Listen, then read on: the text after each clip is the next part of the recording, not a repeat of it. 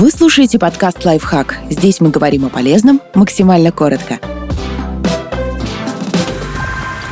Как развить харизму? Природа тут ни при чем. Все дело в определенных навыках.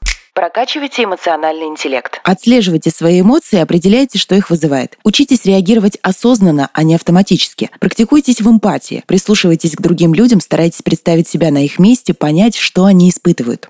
Поработайте над выразительностью речи. Потрудитесь над своими ораторскими навыками. Обогащайте речь метафорами, историями, контрастными примерами. Потренируйтесь в выражении эмоций через жесты и мимику. В одном из экспериментов с обучением харизме некоторые участники поначалу стеснялись применять новые стратегии. Им казалось, что это будет выглядеть неестественно и глупо. Однако, посмотрев видеозапись со своим выступлением, они убедились, что это работает и не выглядит наигранно. Хороший способ взглянуть на себя со стороны – запишите видео своего выступления, оцените навыки и поработайте над ошибками.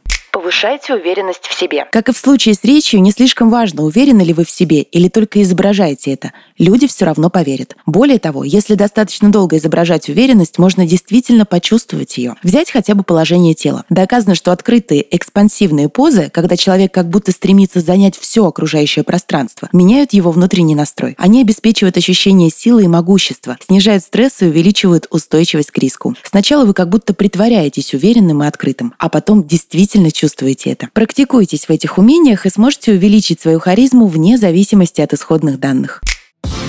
Подписывайтесь на подкаст «Лайфхак» на всех удобных платформах. Ставьте ему лайки и звездочки. Оставляйте комментарии. Услышимся!